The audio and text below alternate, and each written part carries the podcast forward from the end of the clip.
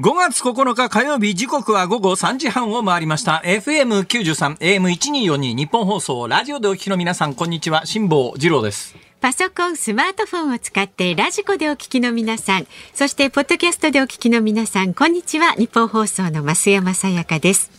辛坊治郎ズームそこまで言うか。この番組は月曜日から木曜日まで辛坊さんが無邪気な視点で今一番気になる話題を忖度なく語るニュース解説番組です。今一番気になる話題は、はい。盛岡冷麺と平壌冷麺はどこが違うんだろうという。盛岡冷い麺やこれ。ねちょっと話長いんですけども、要するに一昨日夜近所のスーパーを歩いていたら、はい。えー豚肉売り場のところにですね、まあ、レトルトも、まあ、半生だからレトルトまでは言えないですね。自分で麺茹でなきゃいけない。冷麺のセットが。2食セットで、なんか300円とかなんかそんなんで売られていたんです。まあええ。はい。で、ああ、夏だな、冷麺食べたいなとか思ったんですよ。で、思わず買って帰ったんです。それで、その冷麺の、えーパッケージのい表紙のところにですね、えーまあ、完成品のレイアウトの写真が載ってたんですけども、見たら、キムチが載っていて、キムチが載っていて、キュウリが載っていて、えーあと、ゆで卵の半分に切ったやつが載ってたんですよ。はいはだこれだな、基本セットはと。それで、えーキムチは買ったんですね。で、ゆで卵は作ったんですよ。で、残りはキュウリだけなんですが、このキュウリをね、買おうかどうしようか、しばらくこう腕組みして考えて、買ってください一よ、もう。本売りしてたら買おうと思ったんだけど、ええたまたまそのスーパーでは3本売りしかなくてですね、いや、ええきゅうり3本買っても、今週のスケジュールから考えて食べきれずに来週まで行っちゃうと。で、それと、私、変な思い込みがあって、はい最近それが間違いだということにようやく気がついたんですが、んかなり前の学説みたいなやつで、はい。キュウリは体内でビタミン C を破壊するみたいな記事が昔どっかの新聞に出てたことがあってですね、ええ私それが脳裏にこびりついてて、キュウリというやつはビタミン C を破壊するんだとこうずっと思ってたんです。でたうん。で、それからしばらくキュウリは遠ざけていたんでありますが、で、やっぱキュウリね、うまいんですよ。美味しいですし。キュウリうまいんですね。はい手軽だしね。そう。あの、ぴゃぴゃんと割ってですよ、お味噌かなんかつけりゃですね、まあ、それでちょっと私最近塩分、まあ、多すぎるから、ちょっとこれ良くないのかなとも思うんですけども、でも、あの、きゅうりのね、新しいやつがポリッポリ、これうフまいんですね。レッシュなものだったらお塩だけでちょっと食べるだけでもだけど、そ美味しいもんの何年か前にもうずいぶん前に読んだ、はいはいきゅうりはビタミン C を破壊する説みたいなやつをそんなこと読んでないんじゃないで、すか？それ以来遠ざけていたんであります。はいはい。で、あんまり自分でもブロッコリーとかね、よく買うんですけど、ねはいブロッコリー大好きで。ツイッターにありが上がってとうございます。ね、ブロッコリー。えー最近ブロッコリーが高いもんですから、えええー最近はセロリに切り替えたりなんかしておりますけれども、はい。はいセロリブロッコリーの代替がセロリで効くかどうかは問題なんですけども。ええーその話は一旦置いておいて、はいはい。でキュウリをしばらく遠ざけていたんですがどうしてもある時キュウリを食べたくなってですね、うん、キュウリ食べたいと思って。であの昔読んだビタミン C を破壊する説は嘘じゃないかと思って、もう一遍調べ直したんです、はい。そしたら未だにインターネット上では両説あります。両説ありますが私の中の結論として、え正しいか正しくないかはともかくとして私の勝手ですからね、私の中の結論として大丈夫と。キュウリはビタミン C を破壊しないと、えーいう結論に私の中で達したもんですから、ええよしキュウリ解禁だと。はい。で、えー、一昨日その冷麺のセットを買った時には、キュウリを買わずに、えーゆで卵はあると。うん。家で作ると。で、キムチは買わないとないからキムチは買ったと。買ったと。で、残りキュウリだけだと思っていたら、今日この局へ来たら、そこの丸テーブルに座って新聞を読んでいたら増山さやかさんという方がですね、つつつつつつっと私の横に寄ってきて、あー怖い。キュウリあげますって言うから、ええキュキュキュウリ、キュウリくれるんですか？そうなんですよ。ちょっといキュウリただき3本もらっちゃいましたよ。着物のお裾分けということでね、ぜひ味わってもらおうと思って、新鮮なきゅうりを差し上げただんでです今日ですね帰りにキュウリを買うかどうするかここに来る途中ずっと考えながらキュウリ買おうかなどうしようかなまたあの3本売りだったらやめとこうかな、1本売りだったらいや1本売りでキュウリ売ってるところを探して帰ろうかとかなどなど思いながら局に来たら、はいキュウリが3本手に入って今私のカバンの中にキュウリが3本入ってるんですよ。そうですそれで。決まりました。今晩私はお家に帰ったら、えー、キムチと、キュウリと、えー、それからゆで卵を乗せた冷麺を食べる。これも確定なんですがあれは盛岡冷麺なのか平壌冷麺なのかこの2つの食べ物に差異があるのかと。いや私の感覚で言うとね盛岡行って盛岡冷麺食べた時の感覚で言うと、いやこれ平壌冷麺と韓国冷麺と変わんないんじゃないのかしらっていうのがイメージだったんですけども。そうですか？わかりませんか？えいやそれで言うとね私が今日言いたかったのはそういうことじゃなくてそのチョコレートも違うんですいや、ね。だから、まあ、根本はいいえ同じなんですけど、ええ。私が言いたかった最大のことはですね、はい。あの、キュウリがビタミン C を破壊する的な、そういう、まあ、俗説なのか何なのか、そういう説みたいなやつが、ねインターネット上みたいなやつ探すといくらでもあるじゃないですか。よっぽど注意しないと危ないですよ。何ですか？あ、今、横の鍋ちゃんが、えー調べてくれました。平壌冷麺はそば粉でできている。盛岡冷麺は小麦粉とでんぷんでできている。へーえ、平壌冷麺がそば粉でできてるんですか？えまあ、あの韓国冷麺と平壌冷麺は同じもんだと思いますがあれがそば粉は有名ですけどじゃあ同じそば粉なのにじゃあなんで日本のそばとあんなに形状と弾力性が違うのかって知りたいですよ知りね。たいです。はいでですか？知りません。何でも知ってると思ったら大きな間違いだ何言ってるんですか？えーいやあの韓国冷麺がえーそば粉でできてるという話は知ってましたただ長年の疑問としてどうして日本のそばとあれほど、えー弾力性その他形状が違うんだろうか、はいはい透明感とか違うのがなぜだろうなという疑問はずっと持ちながら、でもどっかでそれは調べてみようというモチベーションに達しなかったんですね、でモチベーションにまで達するとそこで調べて、こういうところでご披露するんですが、あでもほら何割そばとかでやっていくとどんどん白っぽくなってったりするじゃないですか。その辺の違いなんじゃないですか？そうですか。例えば10割そばなんて100%そば粉ですよ。でもあれ通常のそばと形状一緒ですけどね。あれ小麦粉入れないとね、要するにつなぎと言うんですけども、小麦粉入れないとね、もうもろもろになって麺状にならないんですよ。だからあーだから、だからそば打ちの達人みたいな人がよっぽど注意深く打たないと10割そばなんかそばにならないんですよ。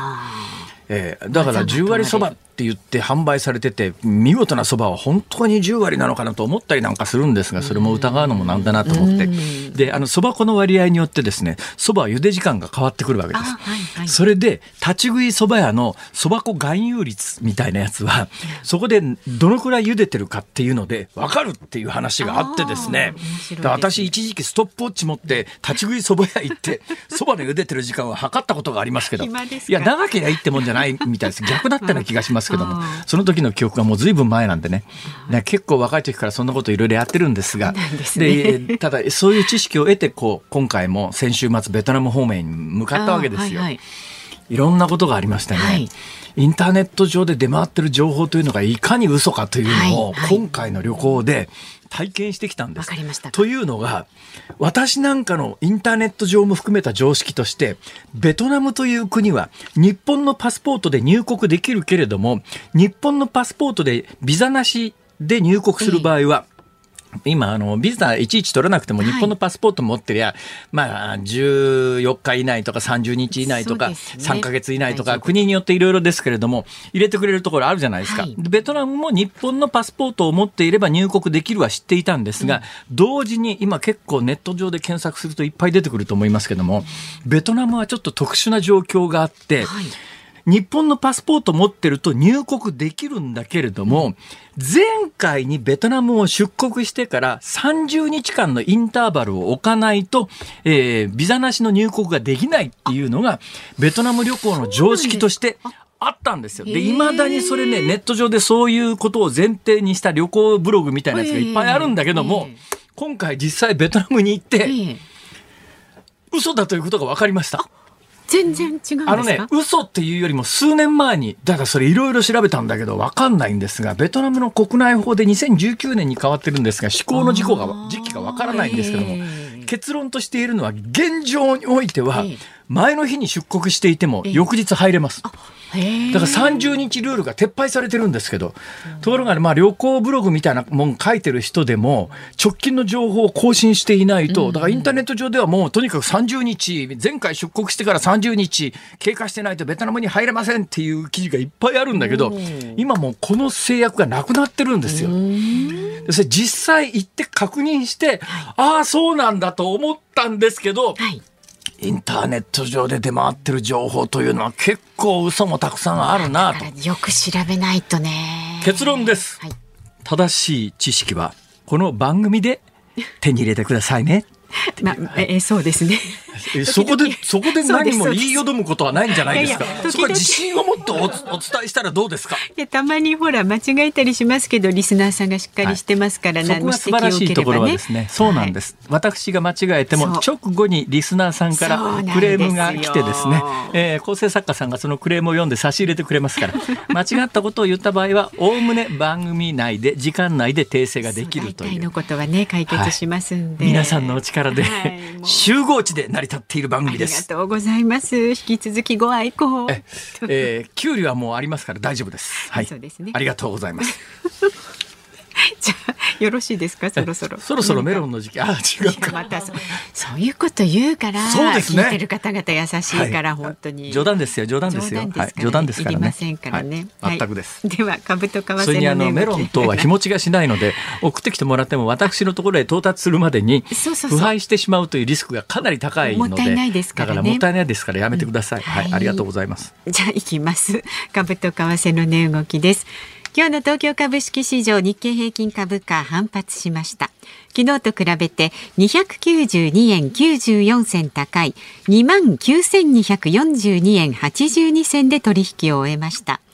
年初来高値を更新しておよそ1年4ヶ月ぶりの高値となりました。好業績見通しや株主への利益還元拡充の方針を発表した銘柄に買い注文が集まったということです。為替相場は現在1ドル134円85銭付近で取引されています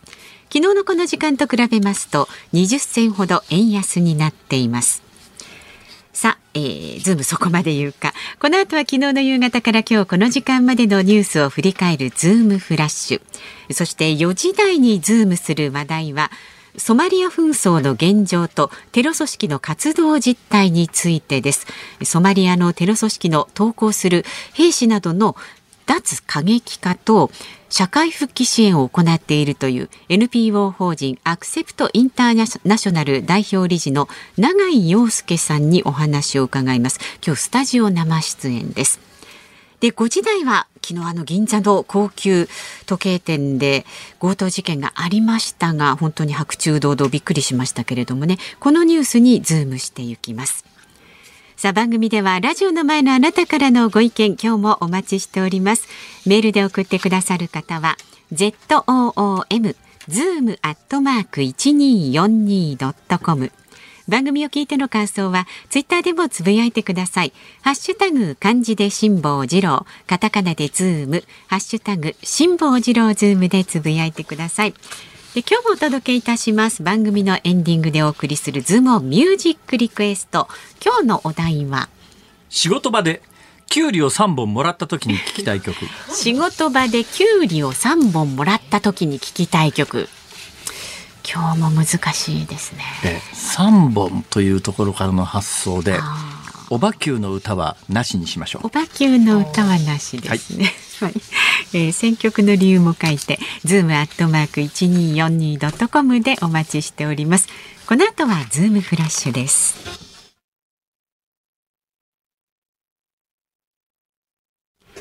日本放送がお送りしていますズームそこまで言うか。ここからは昨日の夕方から今日この時間までのニュースを振り返るズームフラッシュです。ロシアは対ドイツ戦勝記念日にあたる今日モスクワの赤の広場で軍事パレードを行いプーチン大統領が演説する予定です。ロシアは今月3日に隣接するクレムリンが無人機攻撃を受けたと発表しており厳戒態勢が敷かれる見通しです。自民党の麻生副総裁が11日から韓国を訪れユン・ソンニョル大統領と会談することが分かりました。岸田総理大臣が韓国を訪問し日韓首脳によるシャトル外交が再開する中麻生副総理も関係改善の流れを後押しする狙いがあるとみられます。日本、アメリカ、韓国は北朝鮮の弾道ミサイルを探知追尾する日韓両国のレーダーシステムをアメリカ経由で連結しミサイル関連情報を3カ国で即時共有する方針を固めたと読売新聞が報じました。昨日新型コロナウイルスの感染症法上の分類が5類に引き下げられました。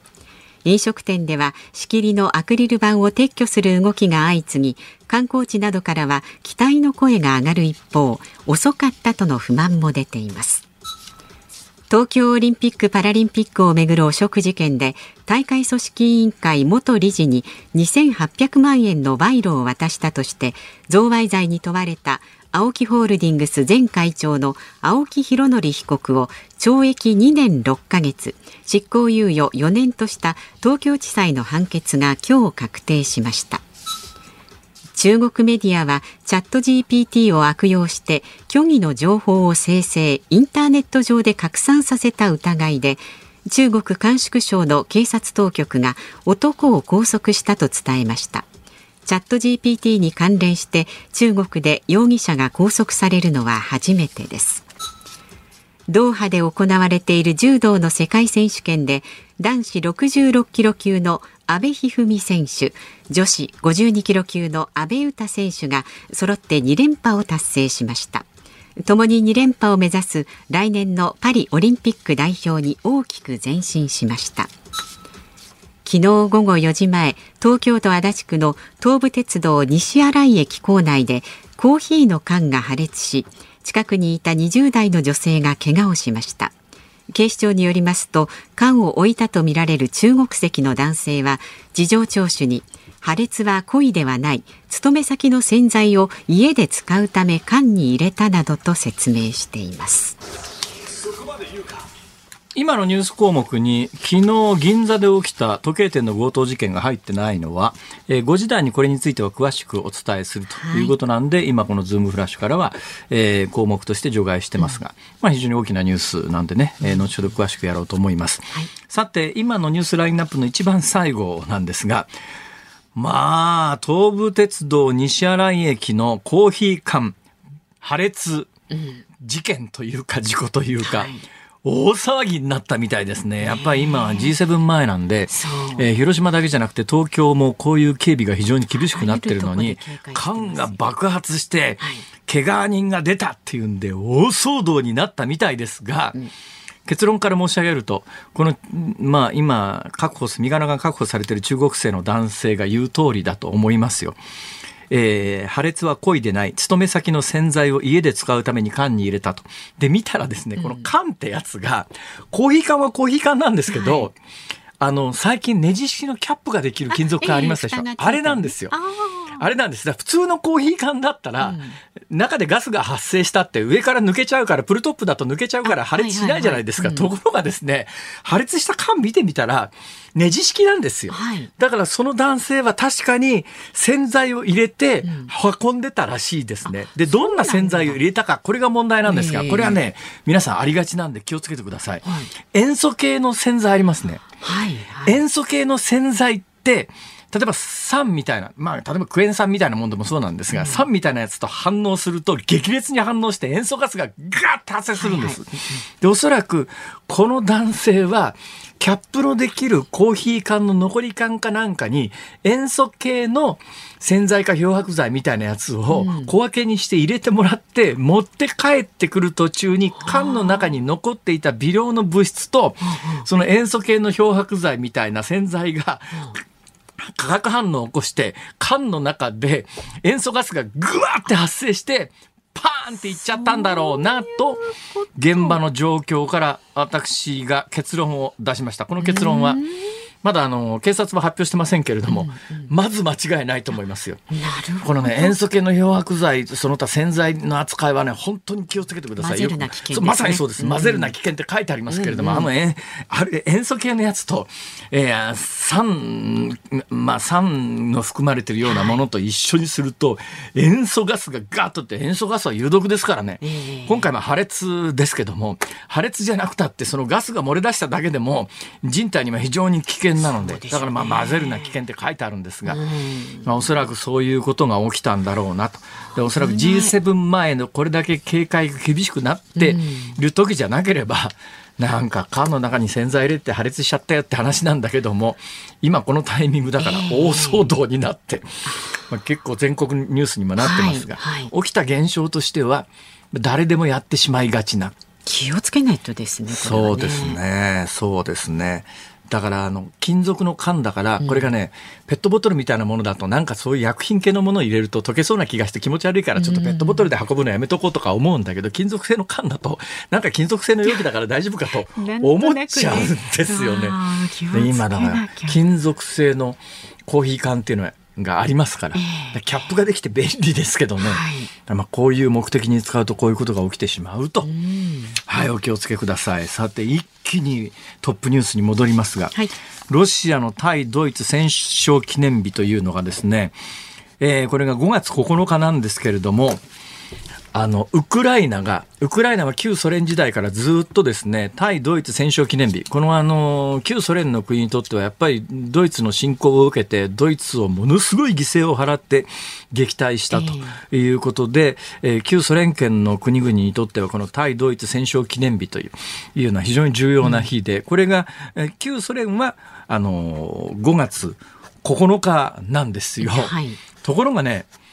日本での終戦記念日いつですか？えー、7月。ちょちょちょちょちょちょちょちょっとアナウンス室長。まあいいです。いきなり聞きましたごめんなさい。ごめんな8月さい。8 15月日。に決まってるじゃないですか。まあまあ8月あのそううっかりがありますからまあいいです。局記念日。開局記念日。知らんがなそんなもん。間違えました。すいません。日本の終戦記念日っていうと8月15日って常識じゃないですか。だけどアメリカ人に聞くと第二次大戦終わった日はっていうとえ？9月2日 ってみんな言いますよさ時差があるんですね。アジアの国でも9月3日っていうところが多いんですが、それなんでかというと9月2日というのは、えー戦艦ミズーリの上で、えー日本が降伏文書に署名した日なんです。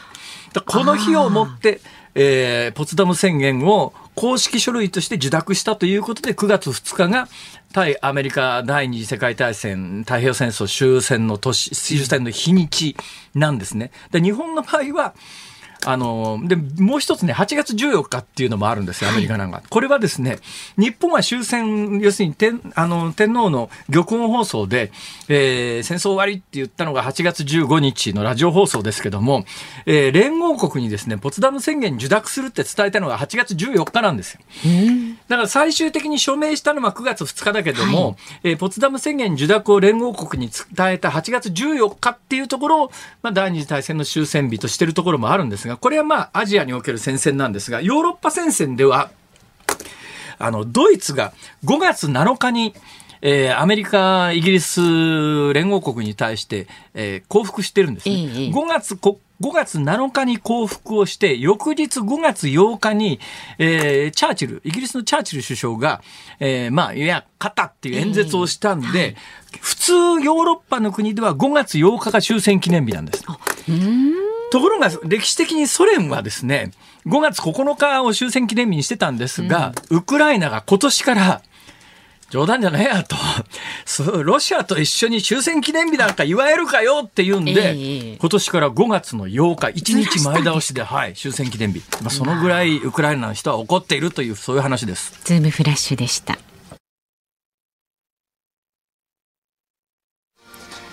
5月9日火曜日時刻は午後4時まもなく4分になります。東京有楽町日本放送第3スタジオから辛坊治郎と。増山さやかでお送りしています。ズームそこまで言うか。メールをいただいてるんですがラジオネームヨッシーさんからええ昨日の銀座の強盗が逃げてしまった際にああの銀座8丁目の時計店でロレックス1本ぐらいが盗まれたってあれですね、そうそう、はい。であの逃走しているね。で逃走して捕まった際に、はい。えー月一レギュラーの三上洋さんが目覚ましテレビのインタビューで一般人としてインタビューされていました。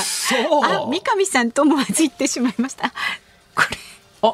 今それの画面切り取った写真が私のお手元にパソコン上で出てきましたけれども。え三上さんによく似てますが。三上さんですか？三上さん、ちょっと電話して聞いてみようよ、それ。あ、そうちょっと。ご自体今日このニュースやるから、もし電話がつながるんだったら、一瞬でもちょっと声聞目きたいな。撃の状況ね。はい、どんな状況？一般人でテレビ出た時の気分というやつを、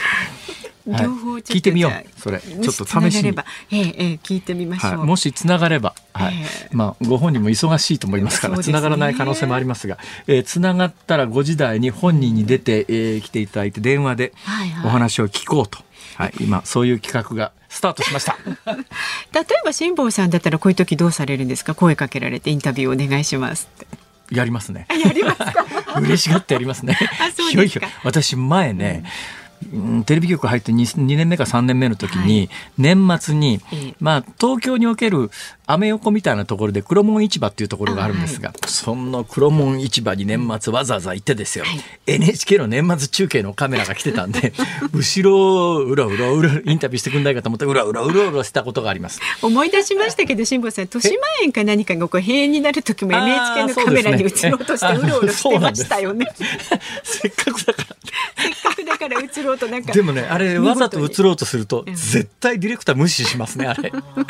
あのさりげなくしてないと。そうですえね。なんかあの、映ってほしそうなオーラを出しながらテレ テレビカメラの前をうろうろうろうろして一生懸命こっちはディレクターと目合わそうとリポーターさんと目合わそうとするんだけど、もうなんかあからさまに視線を避けますねあもうやっぱの人たちは察知。するわけですよ。こういう人は映しちゃいけないって思うんでしょうね。やっぱね。いや私逆にリポーターの立場からすると、ええ街頭インタビューって逃げられることが多いんで、喜んで答えてくれる人ありがたいんですよ、はいはい。だから目線合わせてくれたらそのまま行っちゃうところなのに、なんで俺に目線合わせねえかなっていうことは過去人生において何回かありました。あ、。そうですか。まあちょっと三上さんにね連絡を、取っていただいてご時代にご出演全く別人だったらもっ可と笑いますよね。そんなによく似た人がいるんですねみたいな。いやおそらくこれはねご本人かと思いますが え期待していますつながるように。さあまだまだあなたからのご意見お寄せください。お待ちしております。メールで送ってくださる方は z o o m zoom アットマーク一二四二ドットコム番組を聞いての感想などツイッターでもつぶやいてください。ハッシュタグ辛坊治郎ズームでつぶやいてください。お待ちしております。日本放送ズームそこまで言うか。この時間取り上げる話題はこちらです。ソマリア紛争の現状とテロ組織の活動実態。長く続く内戦と干ばつによって深刻な状態が続くソマリア。人口のおよそ半数790万人が人道支援を必要としている中気候変動による異常気象さらにイスラム過激派組織アルシャ,、えーとアルシャハブに、よる強盗など強奪など、政情不安民族間の緊張治安の悪化が市民の生活を脅かしています。そんなソマリアの現状とは？さあ今日はソマリアのテロ組織から投降する兵士などの脱過激化と社会復帰を支援行っております。NPO 法人アクセプトインターナショナル代表理事の永井陽介さんにお話を伺います。スタジオ出演です。よろしくお願いいたします。兄ちゃん来たなって感じですよね。じいちゃんって。あごめんなさい。今あの頭カフ上げてなかったんでちょっと冒頭切れたかもしれませんので。もとい、なんか爽やかな兄ちゃんスタジオに来たなっていう感じですよね。兄ちゃんだよねいや、でももう一発の大人になりまして。ええ。ええどっからおっさんかというおっさんの境界みたいなものをね ここの間別のところでずっと話をしてたところがあって、まあ、それはいいですけれども、えー今この紛争地で働く私の生き方というこれ小学館ですか？この本が結構話題になってて、えーめ日本に帰ってきて本を出版して今あれですか？メディア露出機関って感じですか？そうですね。日本にあの戻って、結構行ったり来たりなんですけど、ええ。日本にいるときは、あの、そうですね、メディアにちょこっと。どのくらいのペースで日本にいらっしゃるんですか？えーでも本当行ったり来たりですね。というのも、私、このソマリアの現場と、プラスえイエメン、中東のイエメンの現場も、あの、主に担当していて、イエメンの方がいわゆるアラビア半島のまあ、先っぽの方ですね。先っぽの方ですね。それでソマリアっていうのはそこをレッドシー航海挟んで南側のアフリカの角って言われてるなんかサイの角みたいなところに出張ってるところですね。そうですね。はい。でその2つあたりでこういう、まあ、テロ組織だとかからの投降兵だとか受刑者のあの脱過激化と社会復帰支援をやってるので、ええええやはりですねあのその組織側からの脅迫だとかがすごく来るので、はい変な話足がつかないようにあのもう最長1か月って形こにしてれだけど日本でこうやって露出して大丈夫ですか？日本ならって感じです。日本なら。はい、ただ海外とかですとあのうまいことモザイクかけたりだとか、ええ。まあ、あとは日本でもその対象者の方々ははやはりモザイク必須にしてはいはい。かけてうまいことを、あのなんかまあ危機管理というかはやりつつですね。私もねこの紛争地で働く私の生き方という本はざっと読ませてもらったんですが、ありがとうございまうす。ーん結構やばいことをされてますよね。そうですねで。すよね。いろいろな体もうシン験されてますけど。プルなかなか危険で簡単に言うと、まあ、現地の過激派組織から逃げたいと思ってる人を逃がして再教育するお仕事という。簡単に言うとそうですね。簡単に言うとそういうことなんだけど、そこまでやっぱり地元との信頼と組織を構築するまでって、そんな簡単じゃないわけでしょ？なかなか長かったですね、ここまで。というのも、基本的にはやはりミリタリーの領域の仕事なので、はい。あの特に軍のインテリジェンスだとか、ええ。そういうところがインテリジェンス中達ってですね、まあ、この業界の人はみんなあの当然としてインテリジェンスっていう言葉使うんですが、まあ、日本語でインテリジェンスっていうとなんかあのインテリみたいな感じがするじゃないですか。英語におけるインテリジェンスはむしろねスパイみたいなそうね。いうそういうのにニュアンスが近いですかね。そうですそうです。ので、あのそれこそ最前線のところだとかあとはテロ組織のその支配領域ですよね。そのあたりであの、まあ、そのホットラインっていうその投稿したい人があのかけて相談ができるフリーダイヤルを我々軍と連携して持っていて。そんなことやってる人たちって世界に他にもいるんですか？まあ、軍ですね。軍系が多いですね。はので彼らやっぱり出てこないので例えばインターネットで調べてもはい。出てこないので、ええ。そういう意味ではなかなかそれ日本人がボランティアでやってるって聞いたことねえなっていうレベルなんですけど あでも我々もうボランティアというよりかは、はい。しっかり一応あのプロの NGO として入ってますので、あのまあ、やはり最初はそういう軍のそういうインテリジェンスのところとかとの交渉がすごく大変でしたけれども。今の組織作るまでにどのぐらいかかりました時間は？でも一番最初学生 NGO で始まっていて、はいはい。私実は大学1年生の時にえソマリアという国を知って何とかしなきゃいけないんじゃないかと。それで始まってそれで学生の間それこそボランティアみたいな形でやっていく中でどうもソマリアのこの問題を解決するためにはやはり終わらないこの武力紛争。特にテロ組織との紛争をあのやはりなくしていかない限りええ。終わらないんじゃないかと考えまして、ええ。ええそのあたりからかなり本格化していき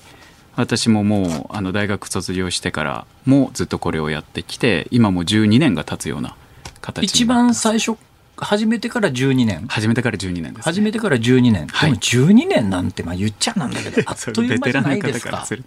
ね、はい。だって今何年 ?2023 年さ23年です12年前って2000えっと11年ですね。11年はい、ちょうど私大学2011入った時でああそうか。だからね時間の流れ方が違うんだですよ。そうですよ。辛坊さんとはちょっと。うんそそういえばそのぐらい前に俺も確かジブチぐらいは行ったけどなみたいな。行かれてらっしゃいましたね。いやいやだけどだけどそんな問題意識もなくなんかあっちいなとしか。だからそこで感じたものがちょっと違ったそうんだね。感受性の問題だね。あっちいなってなんかここ寿司三昧の親父がマグロでなんかあの海賊対策やってるらしいぞみたいな話ありましたねますね。あれどうなったんですかねあれ。いろいろあり。まあでもやはり日本の自衛隊も参画したあのまさに海賊海賊対策ねはいはいはい。対策でもう海賊がクーッと減って。海賊いないんですかもう今はかなり減りましたね。あそれこそ私たちの現地人職員の一人が元海賊だったりしてて。ああらまあ。あのあとはちょうど今日ですね。今日の日本時間、えー、とお昼過ぎぐらいに一人あの新たにあの現地職員を採用したんですけどほ彼は元テロ組織で戦闘員やっていた方あでで12年間刑務所の中に入っていてそれで昨日釈放されて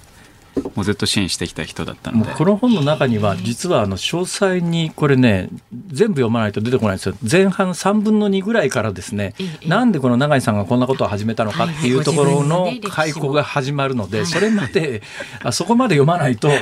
逆にそこまで読むと、あなるほどね結構時間かかったんだろうなっていうのが分かるんだけど。えー、まあみんながみんなリスナーさんが本を読むとは限らないので一言で言って、はい、なんで始めたんですか？一番最初はその大学に入った時があのちょうど東日本大震災がやっぱりあった2011年だったので、えーえー、一番最初私も瓦礫撤去に行かせてもらったりなんかしてたんですけれども、はい、まあ、その中でですねちょうど2011年初夏あのアフリカのソマリアという国があの未曾有の大飢饉で、ええ、もう年間で26万人死んでしまうような、はいはい、本当の未曾有な飢饉が起きていて、え、そこでそのあのなんでしょう世界中日本中頑張れ日本応援するぞって中で一方ソマリアはもう祈り祈りもしないみたいな。じゃあね今のあえて永井さんは数字を言わなかったけども、はい、あれだけ大騒動になってって犠牲者が出た東日本大震災で日本で亡くなった方が数万人レベルで、ところが同じタイミングでソマリアでは桁が一つ多いだけの人が死ん,、死んでるのに世界がそこに目を向けないのはどういうことだっていう。問題意識です、ね、っていうのがやっぱりあってそれでその感性がある人とない人の違いですね。それがここのアクリル板を分けて分かれてですね。いやいやいやそういうことですね。いや確かにねあの辺の木が大変なことになってるのは私もよく分かったのがですねよく物語では聞いてたんですけど、ジブチのこう砂漠みたいなところ土漠みたいなところを走ってたらバッタの大群が車のフロントガラスにバカバカバカバカって当たるんですよ。よくあのバッタが大量に飛んで穀物みんな食っちゃうって話あるじゃないですか。ありません。砂漠飛びバッタって。あれびっくりします、あれもすごいです。もうめちゃめちゃでかいので。あんなもんにやられたらそら穀物畑なんかひとたまりもねえよなっていう。プラスやはりその紛争がずっと続いているってことから、えー、どうしてもあの一帯で大干ばつって起きるんですけど、飢饉ぐらいまで行っちゃうのはどうしてもソマリアがいつもで、ね、その大きい理由はやはり武力紛争があるってことで。だからあの平和ならあの農業政策をしっかりやって考え用水もね、うん、ちゃんと引いてその水の管理もやってみたいなことが要するにできないんだよね。そうですね。どうしても、うん、なのでやはりじゃあ一番死者なんていうか死んでいく人々を減らすために必要なのはやはり武力紛争を止めることなんだと。っていうところでなかなかあのまあとはいえそのいわゆるテロ組織とあの和平合意を結ぶとかってできないので、じゃあどうそこを縮小していくかってところでまあたどり着いたのがじわじわあのなんでしょう彼らがやめれて武器を置いてあの若者として復活できる、まあ、場を作っていくんだということで、自発的に投稿をどんどん増やしていこうじゃないかというのでここ4年ぐらいですね本当に大人になって4年ぐらいの間でかなりその辺りの仕事が増えてきて。いやあのねこの本を読んでるとその辺の永井さんの意志の硬さというか、うんはい、目的意識のはっきりしたところとかっていうのが浮き彫りになって、はい、ぜひこれ読んでいただきたいんですが、うんうんその一方で私みたいにあの生来へそが曲がってる人間から言わすとですね 聞いてみたかったのは、はい、要するに自分がやってることが絶対正しいっていう確信がないとこれは続けられないんですよ。うん、どっかのところでそのテロ組織の側にシンパシーみたいなものをこう芽生えさせてどっち政府軍とどっちが正しいんだっていうようなことを考え出したらできなくなっちゃいますねこれ。そうですね。なので、あの、我々やはりその意味で第三者、よそ者っていうのが一つちょっといいなと自分自身感じていて、ええある種そのいろんなやはり政治性が高い中で、武力紛争がずっと行われていてもちろんいわゆるテロ組織側にも一応論理がちゃんとあってって中でやはり白黒我々は逆に言う立場じゃないと、ええ、だからこそ君が若者、まあ、多くが若者なので若者であるとであのもうやめたいだとかあとはもう強制されて入れられた方も多いのでそういう方々がもうそもそもやりたくないんだと。だしいろいろ考えて結果やめたいってなった時にやめれるんだと。いうその場をしっかり作りで彼らのそのやめるっていうことと若者として復活していくっていうことを誰かが実現していく。支えてあげる。でそこはもう政治云々関係なしで。彼らの人権に寄り添うみたいな。いやだからねそこが本当に難しいと思うのは例えば今イエメンソマリアって話ありましたね、でイエメンなんか典型なんだけどそのいわゆるテロ組織っていうか反政府勢力っていうのがあの後ろにサウジ、えー、とイランがついてるイスラム教のシーア派だったりなんかして、シーアで政府側があのサウジアラビアがバックについてるイスラム教のスンニ派だったりしてその表面上っていうか、まああのまあ、表どこが表面なのかも分かんないけれども、その根っこの深いところで宗派宗教上の宗派の対立みたいなやつがああって、りますね。そうするとま。まあ、例えばイエメンの政府側に立って仕事をするということはイスラム教のスンニ派の立場になるわけで投稿してくるやつがシーア派だそうです。である可能性はかなり高い、外ほとんどシーア派の方です。ですよね、はい。そうしたときに、どうやって説得するんだっていう。からこそやはり第三者のやっぱり価値がそこにあって、ええ。我々確かに政府側だとか政府側の軍と連携はするんですけれどもあくまで我々は日本の NGO なんだと、ええ。で政府ではないと、はい。でだしなんならいいのはなんならイスラム教徒でもないと。えっていうところをやはりしっかりアピールしてあくまで我々は君たちをその強制するだとか構成するっていう視座ではなくて一つその同じ人間として君たちがその変わりたいっていうことを支援するためにいるんだとっていうそのやっぱり立ち位置なんですよね。なのでまさな変な話逆にたまに言われるのはもう関係ないやつはすっ転んでると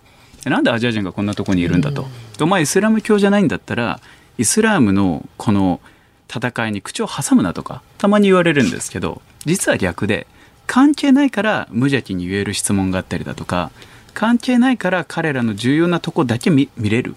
ようなところがあったりするので。そうだよね、そこで永井さんがイスラム教のスンニ派ですっていうことになっちゃったなるとやっぱりややこしい、ねそりゃそうですよ。だよね。そうなんです。なので逆にうん。本当に無邪気に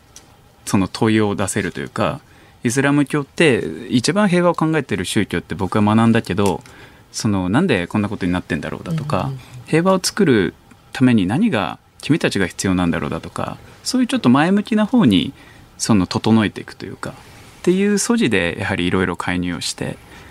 で実際に多くの本当に1,000人を超ええるえ。投降兵とええ。逮捕者受刑者たちがあの巣立っていって今彼らは戦闘に戻ってないので。まあ、この本読むとね、目の前でね、次々人が死んでたりですね。ね。危険まさに命がけだなということがよくわかるんですが、えー活動を始めて通算12年、どうですか、永井さんなりの成果みたいなものは見えてきましたか？でもそうですね。その大人になるにつれて、え。いかにこの国際的な武力紛争というものが大きなダイナミクスかというか、はい。我々の仕事だけで紛争が解決するとはやはり思えなくて、ええ。ただだ,、まあ、だからこそ同時的に多面的にいろんなアプローチが必要でその中で我々が何すべきかっていう視座こそが大事なんだなっていうのは本当に大人になるにつれてすごく強くなっていてそういう意味ではやはりその彼らが辞めることができる場をなんとか作る。紛争のど真ん中でっていうことはあの胸張って我々がやるべきことだと。多くの人がやれないところでもあるので。で今そこからうん。いい循環を作っていくんだ今、そっていうので。の NPO 法人のアクセプトインターナショナルはい。っていうのを、まあ、運営してらっしゃるわけですが、そうですね。この組織を運営する上において何かあの困ってることとかあります？せっかくの機会ですから。そうですね。あのやはりあのこういう難しい仕事かつこんなバチバチやってる紛争地での仕事なので、ええ。いわゆるあの ODA とかがつかない仕事なんですよね。はあ。なので結構日本で NPO 国際系っていうとやっぱり ODA でうまく回してるところが多いんまあ、ですけど、要するに政府から金が出るか出ないかってそう話ですすでズバリ出ないんです、はいええ。でだからこそあの一般の皆様からのご寄付だったりだとか、ええええっていうのは一つやはりあの欠かすことがない柱になっていたりするのなるでそうしたところをもっともっと頑張らなきゃなっていうのは。それ協力したいとしたらどうしたらいいんですか？はですね。私たちアクセプトインターナショナルとホームページあのありますので、はい。検索していただければ、ええ。あのご寄付なりあと参加にもいろんな方法がありますので、ええ。そうしたものをあのしっかり説明させていただいておりますのでぜひホームページの方を見ていただけたらとっても幸いです。あのもし聞いてらっしゃる方で、よしうちは多額の寄付がしたいけれども、永井さんの講演をやってほしいみたいなやつどうですか？公演もどこにでも参ります。いつも、はい、日本いる時よくやってますので。あこれもいらっしゃるんだ。やってます、やってます。ええそういうことでね、やっぱりね、この本を読むとね、ああ、世の中には偉い人がいるな。同じようなソマリアのすぐ横のジブチまで行って、あっちいなとか、もうちょっと海岸線きれいにならねえのかとか思いながら帰ってきたのと、えらい違いだな。なんかね目覚めるところがね。いやでもね、この本読むとね、永井さんも元からそんな偉い人だったわけではないらしいよ。なんかあの俺なんか若い時いい子だったけどねめちゃめちゃ悪い子だったらしいからちょっとやったね。らしいもんね、あの記されてますよね。昔は全然褒められるものじゃなかった。昔は全然。だから今はこうちゃんとしてますけど。だから。そうそうそう。今ちゃんとしたって。人生のバランスですか。ええ人生のバランス？帳尻合わせ？ですか。で、えーいそうやってあの紛争地から若者を、まあ、ある意味救い出すみたいな活動は、はい。今で何カ国目になります？今は、まあ、ソマリアとイエメンが分かりやすい大きな紛争地としてはい。2つ、プラス、まあ、ケニアとインドネシアあそこは紛争地じゃないんですインドネシアもなんかあるんですかそういう刑の務所にたくさんいわゆるテロ組織から、はい。あのまあ、テロ組織にいて捕まっている方がたくさんいて、えええのでその2カ国は刑務所の中でよく仕事なんかしてますね。なるほどね。えーどうします？これから先。これからはですね。やはりまあこういう現場の仕事をさらに拡大していくとともに、ええ最終的にちょっとここから10年ぐらいかけて一つ国際法というか国際条約を制定していきたいなとも思っていて、あのそれ中身はズバリですね、はい。その今そういう武装勢力テロ組織を含む武装勢力にいる人々ええがなんでしょう辞めたいと思った時に、はい。まあ、辞めれるような、はい。その国際的な合意というかなるほど。いろんなその機運を作っていこうじゃないかと。え。っていうのがあの最前線の実務者としてやっていく中でええ。やはり必要だなと感じてですね、なるほど。なので最前線の本当の仕事に加えてここからはジュネーブやニューヨークといったような最上流でのその政策を作る条約作るっていうのもやっていきたいですね。え国連事務総長になろう。いや辛抱さくなっていただければいやいや そこで私は。これ通してくださいみたいな。同じ場所に行って違うことを考えて帰って あっちいなとしか考えない人間ですから、はい。えまあ、とりあえずあのこの永井さんの本を読むところからですね出発点はね、はい、はい。と紛思います。争地で働く私の生き方小学館から発売中です。やっぱ世の中すごい人いるわ。そうですよ。はい。まあ、と素朴に思いました。はい、あのご興味ある方はね NPO 法人アクセプトインターナショナル代表理事の永井陽介さんでねこれ確認していただくと寄付の方法なんかもわかるということですのでよろしくお願いいたします。えーお体大切に。はいまあでもあれでしょ。こういう人ってもういつ死んでもいいわ思ってますよね絶対。まあまあ最悪の事態はやっぱり常に考えてますね。いやそれがないとできないと思うわこれ。覚悟はねどこかでね、なさって私だって。ねあの太平洋の時にそれあったんですまあでも確かにそうですでよ。も私人のためじゃない。ですか。いやいやいやいや。そこが違ったということが分かりました、ということで永井陽介さんでした。どうもありがとうございました。ありがとうございました。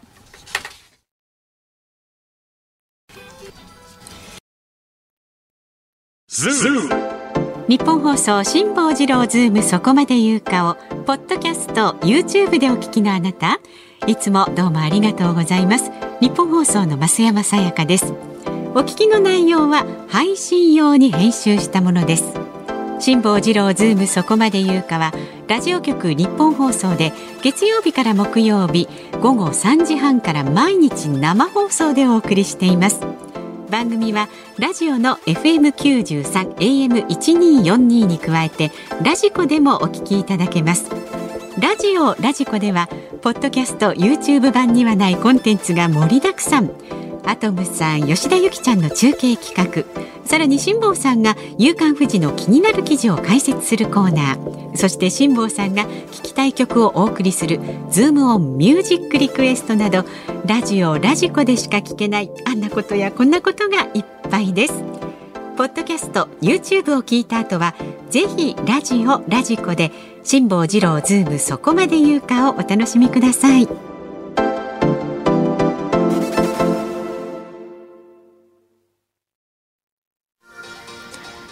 5月9日火曜日時刻は午後5時を回りました。こんにちは辛坊治郎です。こんにちは日本放送の増山さやかです。ズームそこまで言うか。この時間はズームオンミュージックリクエストをお送りします。あ皆さんありがとうございあます。りがとうございます。今日のお題は仕事場でキュウリを3本もらった時に聞きたい曲オバQ の歌は除外ということでね、はい。いただきました。まずは川崎市にお住まいの60歳の男性車とラジオさんキュウリをもらった時の曲はラブ2000ひとみさん。これはねキュウリといえばキュウちゃん。キュウちゃんといえばマラソンの高橋直子さん。で高橋さんがレース前に聴いていた曲としてね。ものすごい連想ゲーム状態になってます、ね、でもよくつなげてくださったと思います。それから石川県のイーガイアさん49歳男性は。テーマがキュウリということなのでキュウリーハニー倖田來未さん。いやそれキューティーハニーです。キュウリーハニー。いやキュウリーハニーじゃないし、えー、静岡市59歳の3940回さん、えー、辛坊さん増山さんこんにちは。キュウリ3本で冷麺を作るわけですからやっぱ冷麺で恋をして大滝詠一さんじゃないですかね。ええこれはねご存知ですか？あ知らないあの大竹栄一さんの A 面で恋をしてのパロディで正竹栄一さんという人がいて冷面で恋をしてっていう曲があるんですか？そうなんですあの知らんかったそれアズマックスさんああ この曲で時々昼やってらっしゃる方ですね。あビバリーヒルズはいはいはいなってますけどね。はあ、あそうなんですか。そうなんです。どんな曲なのそれ？あじゃあこれにしますか？えー、まだちょっといくつかご紹介し他にもありますか？はい。上尾市44歳のとぼし油さん。えー キュウリさんのドライフラワーお願いします。YouTube ですごい再生数を持っているのでラジオも聞いてくれるかも。キュウリさんという人がいるんですか？ゆうりさんです。知らないな。そしてこれがね一番多かったんですけど昭島市のユッキーさん60歳男性の方はリクエスト曲は「ドリームズカムトゥルーのサンキューこれは3本のキュウリ。サンキューサンキュー、ね、いい曲ですよ、ね、これ。だんだん遠藤達也さんみたいなことになってなってますけど、ね、そうですね。わ、はい、かりました、はい、ちょっと大滝詠一さんも興味がありますけれども。うん。微妙だな。どうしようかな。ズームオンミュージックリクエスト、はい、本日はドリームズカムトゥルー。サンキューいいですね。久しぶりにねこの曲聞くの。はい、えー、じゃあエンディングでお送りしますんでねお楽しみにお待ちになってください。さあ番組ではラジオの前のあなたからのご意見は24時間お待ちしております。メールで送ってくださる方は ZOOM zoom アットマーク 1242.com ツイッターでもどんどんつぶやいてください。ハッシュタグ漢字で辛坊治郎。カタカナでズーム。ハッシュタグ辛坊治郎ズームでつぶやいてください。あなたからのご意見お待ちしております。日本放送ズームそこまで言うか。今日最後に取り上げるのはこちらです。銀座の高級時計店で強盗。昨日銀座の高級時計店で覆面をした実行役3人が押し入り腕時計を奪いました。直後に港区内の建物へ侵入した疑いで現行犯逮捕された男4人はいずれも横浜市在住の16歳から19歳の高校3年生やアルバイトだったことが分かりました。警視庁は4人が強盗に関与した疑いがあるとみて調べています。えー、リスナーさんから通報がありまして どうもあの犯人容疑者が逮捕された現場に IT ジャーナリストの三上さんがいらっしゃって三上さんが一般人のふりをして TBS のニュース番組に移り込んでインタビューに答えていたという説があるんですが、はい、本当か嘘か本人に聞いてみようということになりまして急遽電話がつながってますか？つながりましたか？三上さん。本物です。何やってんです。かすみません。まあ。あの車を乗り捨てた場所というのがですね私の仕事場の100メーターぐらい近くなんですよ。そうなんですか。どの辺なんですか、ざざっと言うと。えっ、ー、と赤坂のと乃木坂の間、乃木坂から歩いて5分ぐらいの通り沿いです。いいとこに事務所ありますね。いえ、あの辺実はですね、家賃が安いんですよ。古いマンションが多いんでね。家賃が安いです。で、そこで仕事をしてたら、やたらにサイレンが多いし、どうもヘリも周回し始めたので、見に行ったら、えー、乗り捨てた車が、まあ、えー、路地に止まっていて。あ、もうその段階でまだあったんですね。まだありました、まだ。あれね、この車はね、朝方までありました。はい、そうですか、はい、ほんで？で警察関係者も2、30人じゃないですね、もっと多いぐらいで、周りをすごい捜索してる状態。へで、そしたらメディアがいっぱい来たんですよ。はあ、で、メディアがいっぱい来たので、私、あの出たがりなので、えー、で地元の人のふりをして、うろうろしてたら、ちょっとお話いいですかって言われて、普通に答えてみました。あえて、IT ジャーナリストの三上を知らんのかとは言わなかったわけですね。はい、あのそこで IT ジャーナリストというと話が変じゃないですか。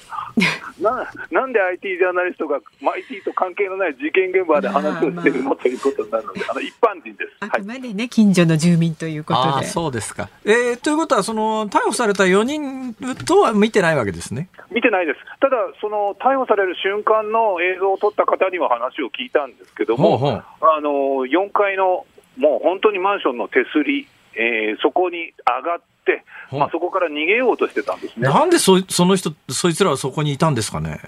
その車、止まった車がですね、実は袋小路の行き止まりの路地に入っちゃったんですよ。ああ、そういうことか。で、この路地がですね、グーグルマップにも載ってない路地なんですよ。はあ。そのぐらいの路地に入っちゃって、ニッチもサッチも動かない、U ターンしようと思っても U ターンできなくて、車、パコッとぶつけて逃げてます。ああ、そういうことか。逃げてる途中で逃げ損なって、はい、あの、行き止まりのところへ入っちゃったタイミングで、警察にお疲れたって感じですね。で、どうも、あの、目撃者の方のインタビューは、その後に出たんですけども、壁を越えて、えええー、奥にあるマンションに行き、マンションを外からよじ登ったんじゃないかっていうふうに言われてます。よーくわかりました。いや、三上さん、やっぱりね、今日ご出演していただいた意味はありますよ。あの、野じ馬としては頑張ってみました。これは一般人のふりして TBS に出る必然性はありますね、それはね。いや、まあ、あの、ご無事で何よりでした。はい。どうもありがとうございました。ありがとうございます。お忙しい中のご出演でどうもありがとうございました。ありがとうございました。ありがとうございました。失礼いたします。いや、今回のしかしね、銀座の八丁目の大通りに面したところの時計屋にバール持って仮面つけてドカドカっと押し入って、はいはい逮捕されるに決まってんじゃんこれ、だからね私ねあの日本大丈夫かっていろんな意味で日本大丈夫かっていうのがネット上でこう飛び交ってるようですが、はい、その治安がどうこうというよりもこの16歳から19歳っていうとそこそこもの考えられる少年ですけどね。だから少年、これがね、変な話で、あの、日本民法改正になって18歳で成人したはずなんだけど、はい、少年法だけは、あの、中途半端な改正しか行われなくて、今回、あの、逮捕されたのが16歳から19歳で、19歳が2人いるんですが、少年なんですよ、少年法上は。うんうんおかしいでしょ民法上は青年なのに。ね、この、ね、この中途半端な、あの、少年法改正は何だったんだって話なんですが、まあ一旦この話は置いといて、はい何がね、日本大丈夫かと思ったかというと、はい、16歳から19歳、えー、って言って、そこそこものを考えられる年になってるはずなのに、捕まるに決まってんだろ、こんなもんっていうことの判断ができずに、なんか、白昼堂々と仮面つけて宝石屋にバール持って入って捕まるに決まってるだろ、あんたたちって、それがわかんない。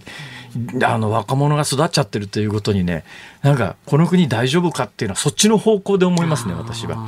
でおそらく、えー、もう一人やらせてるやつがいて、うん、そいつが時計の回収係ですよ。で、今回、あの、現行犯で捕まってますけど、現行犯じゃなくたって、あの、足つきますから必ず、えー、あの、ロレックス売ろうと思えば。はい、ただ今回おそらく、あの、例の、フィリピンで4人捕まったルフィと同じような事件の構図で、闇バイトみたいなもので若者を集めて、若者たちはもう使い捨て、その場で逮捕されてもいいとい。うことで、はい、えー、すぐに盗品を回収して、うん。今回あのさっきのニュースのコーナーで近所で袋に入った30個のロレックス見つかったって、これが全部かどうか分かんないですけど、最初100個盗まれたって話もありましたから。もしかすると、盗んで30個は今回収されましたけど、残り持って逃げちゃってるやつがいる可能性はそこそこ高いし、えー、もしかするとこれ30個が全てだったとしても、要するにまあ、あの、回収役が逃げ、本当の主犯は捕まってない可能性はそこそこ高いよねと。だからあの、ルフィの一件でフィリピンで根城の4人は、日本に強制送還されて捕まりましたけども、まだまだいるんだろうなと。で、またそういうところの闇バイトにうかうかと乗っちゃう若者がやっぱり16歳から19歳にもなってても、それ、仮面してようがどうしようか、白昼堂々、そんなことしたら捕まるに決まってるだろうという想像力が持てないような若者が育ってるということに関して、この国大丈夫かと、ね、あまりに、ね、正直思いますね。すよねだからあのルフィ捕まったから一件落着には全くなってないよねと、はいはい。えーだってあのルフィ捕まった後も、報道がぎゅっと収束されてます。なんかあれで全部解決しちゃったみたいな印象があるんですけど、ええ。その後も似たような事件は頻発してて、まあ、ここまであの白昼堂と銀座の大通りの真ん中の時計屋行く行かないんですけども、でも同じような事件は全国で相次いでるので。まあ、引き続き、これ十分な警戒をしてくださいねというあたりで時間が来ました。はいズームオンでした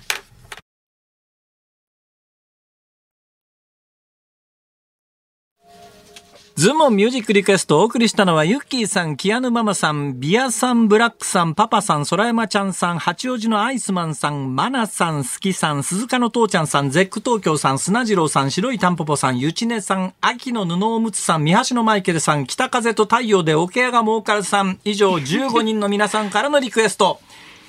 Dreams Come True. Thank you. リクエストありがとうございました、スタジオの女子二人がえらい盛り上がりようであいいりまして。曲だよねあれ、あいや、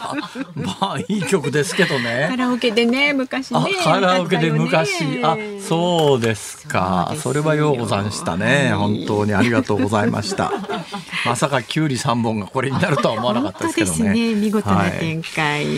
さあ辛坊さんちょっとメールをいただいてるんですが。あありがとうございます。神奈川県の洗剤屋さんが洗剤屋さん。あの爆発缶が爆発したね。コーヒー缶爆発。そうそう。辛坊さんはアルミ缶は次亜塩素で爆発したと言っていますが洗剤の中に含まれる強アルカリ成分の水酸化ナトリウムがアルミ缶を腐食させて爆発させたのではと考えられますなるほど。というこの方なるほど。洗剤屋さんがねなるほどなるほど。まあだから何かだから、あのーねとっ捕まった中国人が言ってるように何かあの洗剤を運んでたら、あのば爆発したと、うんうんうん。えーいうことのメカニズムは間違いないですが、うんうん。中に何が入ってたかちょっとまだこれからなんでしょうけどね。ね。はい、多分もう分かってるんだろうけど